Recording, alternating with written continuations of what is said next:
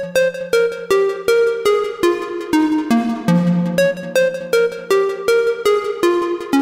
Microsoft je extrémně silný z jednoho jediného důvodu a to je vlastně to, že lidi neustále používají desktopové ofisy, který si prostě nainstalují na počítač a jedou. Tak jsme se radši soustředili na to, že prodáme 100 firmám něco v Americe přes kreditku, než že budeme tady řešit státní zprávu. Ale myslím si, že české firmy by obecně měly dostávat doma větší šanci ve všech možných jiných oblastech. Jo. Co je pro nás zajímavý, začíná na 10 000 zaměstnancích, jo, to znamená velké firmy, kde potom jako ta úspora z rozsahu je jako obrovská. Pík.cz Pík.cz Pík.cz Váš podcast ze světa biznisu. Posloucháte další podcast online magazínu Pík.cz, u něhož vás vítá Libor Ackerman. Asi všichni nějak posíláme maily a většina firm či úřadů potřebuje někde psát dokumenty či třeba tvořit finanční tabulky. Většinou k tomu používáme služby technologických gigantů Microsoft nebo Google. Přitom již pár let existuje česká firma Icework, která nabízí tyto služby. A není to zase tak dlouho, co porazila v zakázce pro vládu v Malajzii právě Microsoft. V čem je Icework lepší, či jak moc je software této firmy z pražského Karlína rozšířený, nám snad prozradí můj dnešní host, kterým je Adam Pacelt, který stojí v čele Iceworku. Pík.cz Pík.cz Dobrý den. Dobrý den. A jdeme v čem tedy je lepší váš produkt? Ne, je potřeba se na to koukat trošku jinak. My srovnání s Microsoftem bereme v potaz, samozřejmě to je celosvětová konkurence, stejně jako například Google, jiných jich moc není, ale my paradoxně jako vůbec se nesnažíme inspirovat v Microsoftí technologiích. Já to říkám všem mým produktákům, když něco vymýšlíte, hlavně nekopírujte. Prostě máte k řešení nějaký problém a na ten problém uh, se snažíte koukat vaší vlastní optikou a snažíte přijít s vaším vlastním nápadem. Takže třeba náš Teamchat je starší než Teamsy. Mm. No, my jsme měli Teamchat dávno předtím, než Microsoft uveřejnil Teamsy.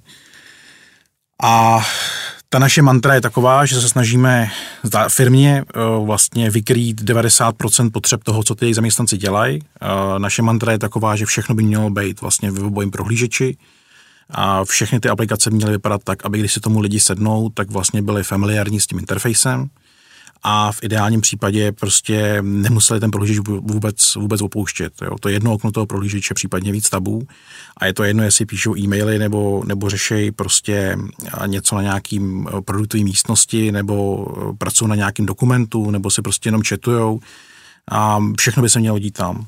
Takže máme trošku jiný přístup. Jo. Microsoft je extrémně silný z jednoho jediného důvodu a to je vlastně to, že lidi neustále používají desktopové ofisy, který si prostě nainstalují na počítač a jedou. A my věříme v budoucnost čistě v prohlížeči.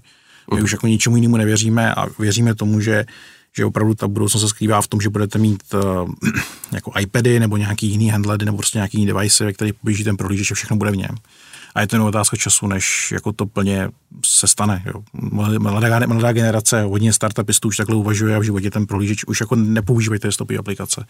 Takže s tímhle asi hodně bojujeme. Máme trošku jiný směr. Vy jste vlastně začínali s e-mailovým klientem, jako mám pocit, eh, vlastně byla první ta součást, ne? Ne, ne, my jsme takový, my jsme taková, takový uskupení podnikatelů, který neustále otvírá jako neuvěřitelný startupy. Jo. My jsme s iZorpem začali někdy v roce 2003 to byla jako první vlaštovka a tam se vydělali nějaký peníze a vlastně založil se M-Client, což je alternativa k Outlooku, a který nás v té době jako strašně štval tím, jak vlastně rigidní byl, takže jsme napsali nového klienta extrémně jednoduchého, toho dáváme uživatelům vlastně ve freemium modelu, to znamená pro dva účty zadarmo a zbytek si připlácejí. Máme jakých 4,5 milionů uživatelů na světě, jako neustále to roste. Mm. Má to jako dobrou trakci. Pak jsme šli vlastně a založili jsme, protože jsme si už v roce někdy 2010-11 uvědomovali příchod cloudových služeb, tak jsme šli a založili jsme vlastně Up2Cloud, což měla být firma, která v podstatě um, pracovala pouze na cloudových technologiích, na té orchestraci, na tom hardwareovém backendu. Vlastně na těch základech teď používáme postavená celá naše cloudová služba. No a mezi tím se nám ještě podařilo dát dohromady věc, kterou jsme jako vůbec nečekali. Takovýhle startupy jsou nejlepší. A to je, to je startup, který se jmenuje SpaceNow. A ten dělá algoritmickou analýzu satelitních snímků, kde bylo vlastně bylo, bylo první místo, kde jsme se s kolegy zase mohli šáhnout na umělou inteligenci a machine learning a prostě nějaký, nějaký algoritmy. Obrovská náhoda, prostě jsme se potkali se známým v Silicon Valley, ještě jsme společníkem Jardu Javornickým a dali jsme to dohromady a teď od nás Bloomberg a různé jiné zpravodajské agentury a i třeba vládní agentury prostě kupují data a analýzy. No a poslední vlaštovka, aby se nám to hezky zavřelo, tak jsme si založili startup, který se jmenuje AppSec a ten dělá kybernetickou bezpečnost a i tam používáme algoritmickou analýzu vlastně na, na analýzu jako kybernetických rizik. Jo, uh-huh. Jinými slovy, prostě zadáte tam nějaký údaje o infrastruktuře a tam proběhne automatický testování. Taky to je softwarová firma, takže všechno to jsou to softwarové produkty. Takže v podstatě my jsme si uzavírali ten kroužek k tomu, aby jsme mohli prodávat naše produkty softwarové na vlastní cloudové infrastruktuře bezpečně, a mohli jsme v noci v klidu spát a zároveň jsme uměli to, co je ta budoucnost, což je vlastně ta analýza dat pro firmy a, nebo přítomnost, což je ta analýza těch dat pro firmy a, a všechny ty věci okolo. Takže ono se to hezky poskládalo. Takže ten iceberg vlastně, ty ho vidíte jako rozhraní na, na, na práci prostě v rámci ofisu, ale ono na pozadí už je to mnohem komplikovanější, že tam je nějaká cloudová infrastruktura, je zatím nějaký backend, prostě je tam nějaká, je to tam nějaký jako penetrační testování, bezpečnostní testování, hromada dalších věcí, které lidi jako nevnímají a teď bychom chtěli se posunout hodně k tomu, aby aby jsme rozšířili portfolio produktů a směřování těch služeb a opravdu jsme byli schopni ten Microsoft dohnat ne nutně našimi vlastníma produktama, ale extrémně úzkou integrací s okolním světem. Když se na to podívám jakoby z ekonomického hlediska, tak vlastně vy jste vyjmenoval teďka několik nohou, na kterých vlastně ten biznis vaší firmy stojí, tak která z nich je jakoby nejsilnější nebo v čem je jakoby ten potenciál největší z vašeho pohledu? To se takhle nedá úplně říct. Jo. Oni, uh, my vždycky, když se pustíme do nějakého nového projektu, tak hrozně dlouhou dobu je takzvaně v troubě. Já to vždycky říkám takhle. Že prostě, když se do toho pustíte, tak do toho dáváte peníze, ono to třeba něco vydělává, pořád to není ono a teď je to jako dva roky, tři roky prostě v nějakém stádiu a potom vám to vyroste a začne to opravdu jako stoupat. Jo. Třeba M klienta jsme takhle měli v troubě skoro 6 let. A pak se stalo na tom trhu to, že, že Microsoft vydal Windows 8, prokazatelně tam to byl ten zlom, který se lidem úplně nelíbil prostě.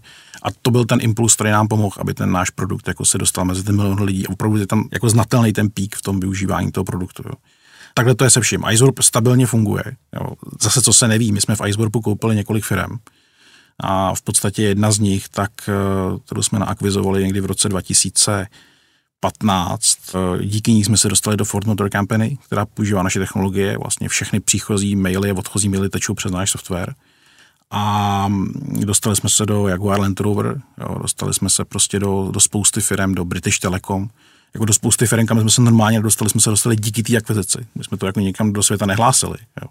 Ale v podstatě do tady té chvíle nás jako tyhle ty firmy jako zběsele používají prostě. Takže všechno se to tady peče v Čechách, tady v Támovce, v Karlíně. Jo. Takže ono, tam jsou jako věci okolo, které jako nejsou vidět. No. Ale zatím, zatím ten prim, co se týče jako revenue, má samozřejmě jako pořád Iceborg, nicméně ten náš klient začal jako extrémně růst, takže tam je to, jako, to je skvělá práce našeho ředitele, Michala Birgera, našeho společníka, ten opravdu tam předvádí jako neskutečné věci, ale tu cybersecurity tam teď vidíme velký pík. Tam, mm-hmm. tam to začíná hodně zajímavý. Tam si myslím, že to může být jako jedna z největších věcí, která se nám kdy povedla. To znamená, že v tuhle chvíli v troubě tahle, ta, ta, ta, ta, tahle, ta, tahle ta sekce? Cybersecurity je teď teďko tady v té. No. A je to i tak, že vlastně na to nejvíc slyšejí zákazníci, že to jakoby hodně řeší? V zásadě no, my... oni ty hackerské útoky a různý ty úniky a, a, a věci vlastně se řeší dnes a denně, každou chvíli to slyšíme z médií. My tam s naším jako společníkem, jako Honzou Mitrovským, vyšlíme technologii, která v podstatě um, dokáže opravdu simulovat práci toho útočníka. Jo? To znamená, vy zadáte infrastrukturu nebo tam zadáte prostě jméno firmy, přijdete za náma a řeknete, chcem vás otestovat. A ta technologie v podstatě prověří všechno, co máte viditelný na internetu, podívá se na všechny předchozí útoky, podívá se na všechny aplikace, pokusí se prostě někde jako někam proexploitovat, jo, pokusí se zjistit nějakou vulnerabilitu třeba vaší VPNC, prostě cokoliv a vyjede vám z toho nějaký report. A my to samozřejmě používáme na testování vlastní technologií protože opravdu bez toho by se dneska jako nedalo spát. Jo. Naš největší noční můra je, že nám prostě se Sizorbu uniknou nějaký data, nebo jasně něco stane a my do toho dáme obrovský množství životního úsilí, prostě, aby byl problém. A tak jestli co, to, co nám síly stačí a děláme, co můžeme, aby jsme jako zajistili aspoň nějakou jako elementární bezpečnost a co největší bezpečnost, zvedli jsme tu laťku jako co nejvejš. No a samozřejmě za náma chodí firmy a už jako i státní zpráva do našeho uh, APSECu a v podstatě od nás potřebují poradit, protože a stejně jako v našem případě, kdybyste se zeptal našich programátorů nebo našich ITáků a začal jste je jako školit na kybernetickou bezpečnost, tak by vám toho moc neřekli. Jo, ono to je jako medicína, on, jako ta kybernetická bezpečnost je obor. A ta už se dneska začíná dělit na subobory. Jo. Takže potřebujete lidi, kteří tomu rozumějí a my jsme měli to štěstí, že jsme narazili na to našeho kolegu a dokázali jsme s ním dát dohromady tady ten holport. A ten, ten v podstatě nám jako tu naši technologii rozbíjí celkem pravidelně. On musí, jo, je to mhm. jeho práce. Co se snažím říct je, že v tohle je v každé firmě. Jo, a teď je jedno, jestli se podíváte tady na nějaký ministerstva, nebo se podíváte prostě na, na nějaký velký soukromý subjekt nebo na velký korporáty, ty lidi tomu nerozumějí. Jo. A těch lidí, co jako ve 13 hekovali a vlastně to mají načtený a nedělají nic jiného, ono jich relativně málo. Spousta z nich dělá třeba pro Cisco nebo prostě pro nějaký jiný cybersecurity firmy. No a tak nějak cítíme, že jako zase mantrou toho AppSecu, když už jsme to teda dostali do té fáze, že jsme do toho zainvestovali vlastní peníze a můžeme to nabídnout i ostatní, protože to je to, co se stalo, tak um, cítíme tu potřebu pomoct. Mm-hmm. No. Zmiňujete vlastně, že to jsou nástroje i pro státní zprávu, tak uh, vlastně ta nedávná zakázka, kterou jste vlastně dotáhli do konce a upekli v té troubě uh, pro malajzijskou vládu, tak k tomu vlastně vedou moje dvě otázky, jak důležitý tenhle ten kontrakt pro vás byl který byl v řádu nějakých 10 milionů dolarů a tak dále. A za, a, a za B, jestli se vám teda daří i se státní zprávou eh, fungovat i vlastně v Česku doma. Jo, no, eh, co se týče Malajzie, tak my jsme na tom pracovali několik let. Jo, tyhle ty velké kontrakty se neupečou, ten sell cycle je docela dlouhý. A bylo zatím hodně práce. Já musím říct, že, že jako po těchto těch zkušenostech Malajzie je jedna z nejkrásnějších zemí, kterou jsem měl tu čas navštívit. A jako upřímně, kdybych měl někam emigrovat, tak si myslím, že to budu jako vážně zvažovat. Si jako, jako fakt je to krásná země a jsou tam úžasní lidi. A Game Changer to pro nás do nějaké míry asi byl jako mentální, ale co se týče biznesu, my teď soupeříme zase o dvě další země v Jižní Americe. Jo, takže ono to je prostě jdete z biznesu do biznesu, je to důležitý, je to nějaká validace trhem, to, že to, co děláte, má jako opravdu smysl, ale je to pořád jako business case. Jo. A co se týče Čech, tak eh, my tady až v poslední době máme náznaky toho, že by některé části státní zprávy měly o náš produkt zájem, ale my jsme se tady eh, do toho nikdy nepouštěli prostě protože se nám do toho nechtělo z důvodu toho, jak je to tady, ty, ty biznisové podmínky, jak to tady, jak to tady funguje. Jo, tady opravdu občas je to takový jako divoký západ, no a někdo s tím nic nedělá, tak jsme se radši soustředili na to, že prodáme 100 firmám něco v Americe přes kreditku, než že budeme tady řešit státní zprávu, jako na nějaký výběrový řízení a něco všechno. Tak... Zná, to je vlastně česká státní zpráva, je stále ještě v troubě, možná časem. Česká státní zpráva je česká státní zpráva, budeme rádi, kdyby to dopadlo dobře, ale mm, no, česká státní zpráva dá, dává data Američanům a nechává je ukládat v Irsku. No. Jasně. a já to neberu zlé, jenom jako při, přijde mi, že jo, člověk je lehký nacionalista, jako má rád tuto tu zemi. Čím víc cestujete po světě, čím víc vidíte cizí zemí, tím víc si uvědomujete, jak strašně velký štěstí máme, že tu zemi máme. Jo, to je prostě jako naprosto neuvěřitelný. A myslím si, že by tady, a teď to neplatí jenom o nás, ale myslím si, že české firmy by obecně měly dostávat doma větší šanci ve všech možných jiných oblastech. Jo, a, a dává to perfektní smysl prostě. A protože ať zakládáte jakýkoliv startup, a to je jako generální pravidlo, jo, ať zakládáte jakýkoliv startup, máte nějakou myšlenku, pokud nejste schopen ho na domácí půdě prosadit a nejste schopný vlastně ho rozjet do nějaký míry, tak se vám to nikdy jinde nepodaří, jestli mi rozumíte, jo? protože to je to nejlepší možný prostředí, kde se to můžete validovat. Lidi mluví vaším jazykem, znáte trh, znáte zvyklosti a někdy prostě narazíte na to, že se těm startupům ten prostor nedává a je to strašná škoda, protože to jsou český mozky, co ty věci vymýšlejí. Vy jste vlastně zmiňoval, že v úvozovkách Česká státní zpráva eh, prodává, respektive nechává svoje data Američanům. Je tohle to vlastně jako v tuhle chvíli jeden jakoby z faktorů, na který ty firmy, případně ty státní zprávy vlastně kladou důraz? To znamená jako chránit si ty svoje data vlastně. No proto si v Malajzii postavili vlastní velký privátní klaster pro celou vládu, že jo? protože jako mít spojence je fajn, ale naše historie nás naučila, že se to rychle mění prostě a teď samozřejmě nechci jako na Američany nějak nebo na západ nějak jako to, to v žádném případě, ale jako každá státní zpráva, každá vláda má nějaký interní know-how a pokud je to dobrá vláda, tak pracuje pro zájmy své země a mm, ty by si měla chránit a měla používat technologie, které jsou minimálně natolik unikátní, nebo jak bych to řekl, mm, rozumíte mi, jo, které jsou prostě a která hlavně tady má pod kontrolou. Jo. Tady je potřeba si říct, že pokud za náma přijde zákazník, za kým se nám to teda stalo jenom s jednou komerční firmou, a řekne, chceme pro vás zajistit, eh, nebo chceme od vás vyvinout kompletní eh, jakoby šifrovací aplikaci, tak my vyvineme tu aplikaci, oni nám v podstatě v nějakých těmě pošlou jako privátní klíče prostě a my to takhle odevzdáme a, a je to. Já jsem to spíš myslel jakoby obecněji, jestli samozřejmě u té uh, zakázky pro tu malickou vládu to bylo jako jeden z klíčových faktorů, který tam no ne, hrál tu roli. Rozhodně. Ale jestli obecně jakoby z hlediska toho, když se snažíte získat zákazníky, tak jestli tohle je vlastně věc, která je čím dál tím víc akcentovaná, ať už na straně toho zákazníka, i na straně vaší nabídky, respektive nabídky i konkurenčních firm. Máme biznes postavený na tom, že kdykoliv prodáme cloudovou službu, úplně kdekoliv, tak ty data jsou uloženy v té konkrétní zemi. Jo, to znamená, u nás ve firmě to je tak, že když řekneme si teď třeba otvíráme, teď třeba otvíráme Mexiko, jo, tak výborně, tak Mexiko postavíme klaster, do Mexika budeme rozjíždět prostě nějaký jako e, promotion a ty věci, všechny data jsou uložený tam. A v podstatě všechno jede na lokální mexický zákazníky a to samozřejmě nám pomáhá. To je, to je jakoby obecná strategie naší firmy. My nemáme jako jedny nebo dvě velký datacentra, máme jako hromadu malých klastříků kteří jsou pospaný pohromadě, navzájem o sobě vědí a dokážou se mezi sebou zálohovat data. Prostě. Ale vždycky jako legislativně podléháme té zemi, ve které prodáváme, což je jako naše aktuálně jako celkem velká výhoda. Ale co se týče těch, těch, těch vládních zákazníků nebo toho governmentu obecně, tak vidíme to teda jako naprosto rozhodně, že většina jako vlád zemí větších než jsme my a i stejně velkých jako jsme my, tak se staví vlastní privátní datový centra, který jako zavírá a snaží se jako celou komunikaci, všechny data, dokumenty, všechno prostě dávat mimo grid. Jo, to tak prostě je a asi to je přirozený. To znamená, jakoby jednak tady budete mít komerční cloudové služby a pak tady budete mít prostě, nebo už máte privátní cloudový jaký environmenty, které budou jako izolovaný od zbytku. A když to srovnám, tam je pro nás prostor.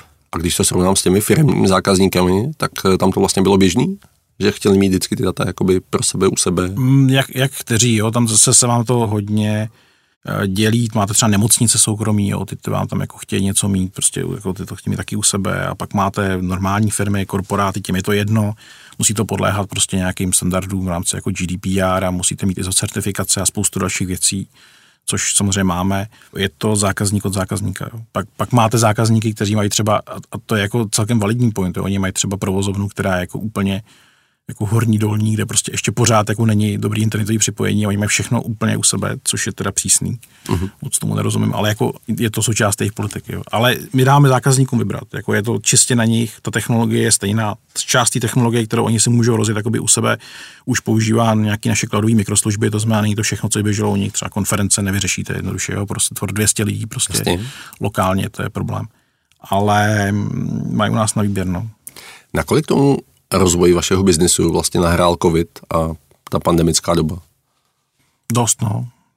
A to není jenom o nás, to je jako, když se podíváte na celý jako IT segment, tak to, to jako vyrostlo hodně, no. Všechno, co má společného, jakoby s, jako v našem oboru. Mm-hmm. I firmy, které třeba jenom nevím, jako se vyskytují, jako třeba různý food delivery firmy a podobně, tak člověk z toho nemá moc radost. No. Mm-hmm. Vy vlastně sídlíte v Karlíně, kde sídlí dle mých zkušeností spousta takových těch progresivních startupů, IT firm a tak dále. Tak dá se říct, že jako Karlín je takový malý český Silicon Valley? A my jsme tam byli v době, kdy tam ještě nikdo nebyl. Teda. Jo, kromě teda Honzi Řežába a Social Bakers, tak tam jako nikdo nebyl. A teď už se to jako začíná asi, asi jako jo, já nevím. jako člověk vlastně... tak nevnímá, když tam, tom, když tam Karlíně jako fyzicky jste, tak to tak nevnímáte, jo, protože vám to tak nepřijde, ale je tam jako hodně firm okolo. No tak on v zásadě Karlín prošel obrovskou obnovu vlastně po těch ničivých povodních před necelými 20 lety, že jo. Hmm kdy se to tam vlastně všechno vybudovalo znova, vyrostlo tam spousta kancelářských e, prostor, tak e, do jisté míry to vlastně bylo i takový nějaký přirozený vývoj, který tam byl. No. A je, no, to, a, a je to v centru. Že? Jiný čtvrtě máte tady Holešovice, že, který půjdu nahoru, prostě věřím tomu, že jako všechno okolo Hloubětína půjde nahoru, tam je obrovský potenciál, hmm. během nás jako x desítek let prostě to bude dobrý. Karlín byl první, protože se tam stalo tohle zřejmě, ale myslím si, že to je hezký jako místo na práci, jo, a hezký místo na to mít firmu, je tam spousta restaurací, člověk si může jako, jako hmm. jít zaběhat nebo to, ale jako na žití bych zase byl opatrný. Pík.cz Pík.cz Jak složitý je boj vlastně o ty zákazníky, který vlastně kterým chcete ty svoje produkty nabídnout, protože jako IT sektor je obecně velmi vysoce konkurenční, kdy ano, zmiňovali jsme prostě ty obry jako Microsoft, Google, který v uvozovkách mají už to zaběhlý jméno, který v zásadě je nějakým buldozerem, který už je protlačuje do různých dveří. Tak jak složitý je ten boj pro vás? Um, tak je složitý stejně jako boj pro jakoukoliv firmu, jakéhokoliv jiného zákazníka. Jo? A, a jasně, máte tady ty dva hráče, ale ono obecně eh, na tom jako IT trhu to vždycky fungovalo tak, že někdo něco jako rozjel, nějaká velká firma, jo, a teď, teď se začaly tvořit alternativy, různě velký prostě a ty byly různě úspěšný. To je, to je jako jedna věc. Druhá věc, lidi obecně z vlastní přirozenosti mají tendenci zkoušet nové věci. A třetí věc je, že a my uh, cenově opravdu se stavíme na úroveň toho, že reálně firmě poměr cena výkon nabídneme, troufám si říct, chce nekonkurenční podmínky vůči těm velkým hráčům. A, takže, takže tak. A pak máte různý typy zákazníků, který používají, jako někdo třeba používá ještě pořád Microsoft Exchange nebo nějaký jako jiný mailový, nebo Lotus Notes, nebo prostě nějaký hmm. jiný on-premisový řešení a tyhle ty, jako, ty, ty, jsou pro vás nejzajímavější, protože jako v tom cloudu ještě nejsou, takže vy jako musíte ještě edukovat v tom, že jako ten cloud je super nápad. Pak máte lidi z Office 365, kteří odcházejí třeba nebo z Google, a nebo Microsoft 365 a ty, ty k vám v podstatě padají organicky, protože už jsou v té fázi, kdy hledají tu alternativu. No a pak máte samozřejmě akviziční biznesy, akviziční obchodníky, kteří jako jedou po tom trhu a snaží se aktivně oslovovat nový klienty v každé zemi. A přiznám se, že jakoby z naší firmu se spíš cílíme e, mezinárodně na větší projekty. Jo? Uh-huh. To znamená, to, co je pro nás zajímavý, začíná na 10 000 zaměstnancích. Jo? To znamená velké firmy, kde potom jako ta úspora z rozsahu je jako obrovská. Jo? A hlavně, a to je jako obrovská výhoda, když jsme třeba řešili, teď jste mluvil o Malajzii, tak typický příklad té Malajzie, když se řešila Malajzie, tak najednou ten zákazník na šanci mluvit s C má vedoucíma té firmě, jo, to znamená se vším naším technickým ředitelem, Jasně. provozní ředitelka pro dělala věci. Byli jsme schopni pro ně udělat jako obrovský custom development, jo. A tomu říkáme interně we are you, jo, iniciativa. To znamená, že ve chvíli, kdy ten zákazník velký k nám přijde, tak mu jako věnujeme obrovské množství energie, aby byl spokojený. Uh-huh. A to je věc, kterou vám žádná velká firma nenabídne a je třeba v České republice tak jedna, jako, jedna z největších uh, finančních firm tady, co, co je, tak, tak my jsme s nimi před lety jako spolupracovali v rámci jakoby PPFky mm. a, a opravdu to bylo jako mm, skvělý. Jo? A, a to je přesně to, co oni nám na začátku řekli, prostě my hledáme majitele, kde můžeme pracovat s majitelem, kde můžeme pracovat a ještě k tomu jste česká firma. Takže to je to, co my chceme dělat. Hlavně nás to baví jo, protože se dostanete k lidem, k projektům a jako k problémům, které jsou zajímavý. No a samozřejmě máme jako hromadu menších zákazníků, těch je pořád majorita, ale mm, tam je to spíš jako organický biznis. Uh-huh. No. A když bych se měla to vlastně zeptat, jak lokálně jste jakoby šíření? Jste víc jako v Evropě, v Americe, Ázie? Nebo je to nějak pořád jsme nejvíc v Americe. Aha. Jako spolu počtu zákazníků těch jako instalací jsme pořád v Americe. E, máme sídlo vlastně kousek od Washingtonu. I, I z hlediska státní zprávy je to pro nás jako hodně zajímavý, protože tam je spousta vládních zákazníků, vládních agentů, kteří nás používali a to nám vlastně pomohlo ten biznis rozjet. Jo, je to potřeba si říct. A pak jsme uh, celkem jakoby úspěšní v Německu, to je náš trh, který je pro nás hodně zajímavý, taky tam máme kancelář, máme tam skvělého partnera, který nás prodává. No a začíná nám v podstatě růst uh, uh, Blízký východ. Extrémně úspěšný, si to doufám říct, jsme v Indii, tam jsme vyhráli jako hromadu ocenění, máme tam prodejní firmu, nevyvíjíme tam teda. Jsou trhy, kde jsme a jsou trhy, kde, kde rosteme. Třeba trh, kde nejsme úspěšní z nějakého mě naprosto neznámého důvodu, nám to tam jako nikdy nešlo, tak to byla Velká Británie. To je jako úplně mimo, takže se na to nesoustředíme. Um, no, a teda, kde si myslíme, že bude obrovský růst pro nás a hrozně moc nových potenciálních biznesů, tak je ta Jižní Amerika. Ta teď vypadá opravdu zajímavě. To znamená, uh, tam vlastně vybudujete taky svoji pobočku, která tam bude vlastně prodávat? Je to dost pravděpodobný, pokud to bude tím stylem, jakým to jde teď, tak, tak zřejmě jo. Tím, že vlastně jako furt rostete, ať už jakoby tržně, tak i uh, vlastně jako zákaznicky, kterých přibývá, tak rostete i vlastně v rámci zaměstnaneckého týmu? A jak kdy? ne, my se tu firmu snažíme udržet jako uh, nějak rozumně velkou. Jo? Máme nějaký penzum vývojářů, který mají celkem unikátní skills v tom, co my potřebujeme, aby uměli. A okolo toho je hromada lidí, kteří dělají technický support testing, uh, je tam hromada lidí na back office, ale pořád se to snažíme udržet jako do 100 zaměstnanců, když nepočítám tu indickou pobočku, kde je dalších jako 40 lidí. Jo, to je takový svět sám o sobě. Ale snažíme se to udržet tak nějak kolem té stovky. My nechceme jako mít moc velkou firmu, protože se ta firma potom špatně jako manažuje. A mm, řešíte strašně moc problémů, které jsou spojený s tím růstem. Tak se to snažíme takhle udržet. Ale jak kdy říkám třeba, protože teď, jak se dělali nějaký jako projekty, tak jsme jako museli přijmout nějaký lidi, kteří prostě nám s ničím pomáhali jako mimo. To znamená, že nějaký vize do budoucna, expanze, žádnou extra velkou nechystáte?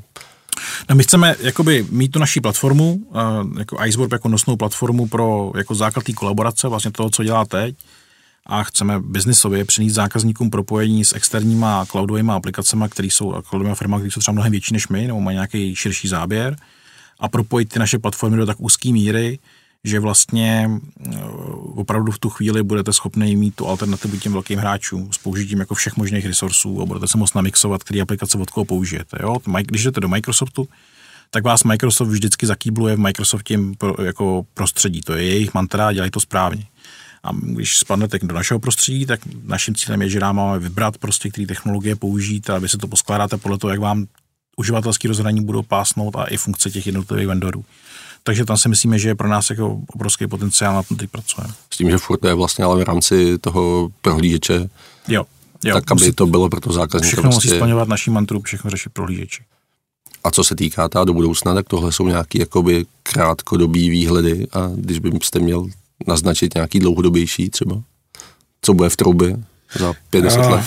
To se těžko odhaduje, jo. My hodně, hodně iterujeme na základě potřeb toho trhu. To si myslím, že je další vlastnost všech menších firm a jako naprosto brilantní výhoda pro jakoukoliv menší firmu. Jo. Vidíte potřebu, tak si prostě řeknete, my to uděláme. Jo. Když jsme viděli potřebu před, já nevím kolika lety, prostě, že tady bude jako týmový chat a nějaká real-time kolaborace, tak jsme tým chat měli během dvou měsíců hotový, prostě první pilot. Jo. A takhle my fungujeme.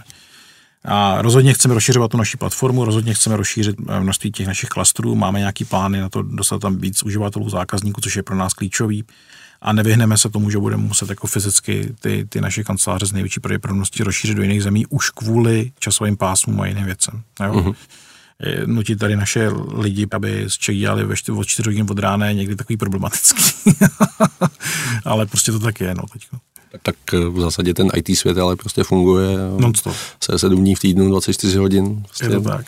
Je to, je to taková nutnost. No. Co, co hlavní opravdu chceme dělat věci, které nás baví. Jako to je klíčový. Jo. Ve chvíli, kdy v té firmě jako děláte věci, které vás nebaví, nebo nejsou to dostatečně velké výzvy, tak ta firma jako začne stagnovat vnitřně. To se nám taky několikrát stalo, stejně jako jakýkoliv jiný firmě. Jo. Mm-hmm. S tím se potom jako musí bojovat a musí se to vyřešit. A to je jako potom no, výzva. A, a pro vás ta největší výzva současná? Jako pro mě osobně udržet ten růst, přinést nový zákazníky a vymyslet, aby, ten, jako, aby ta biznisová část té věci byla natolik uh, atraktivní pro zákazníky, aby jsme uh, ji dokázali ukrojit co nejvíc. Říká Adam Pacelt, šéf a spolumajitel Icewarpu, který byl mým hostem. Díky, Díky. za zajímavé povídání. Děkuji moc, děkuji moc za váš čas a za možnost. Díky. Pík.cz Pík.cz Poslouchali jste váš podcast ze světa biznisu. Další ekonomické a biznisové zajímavosti najdete na peak.cz.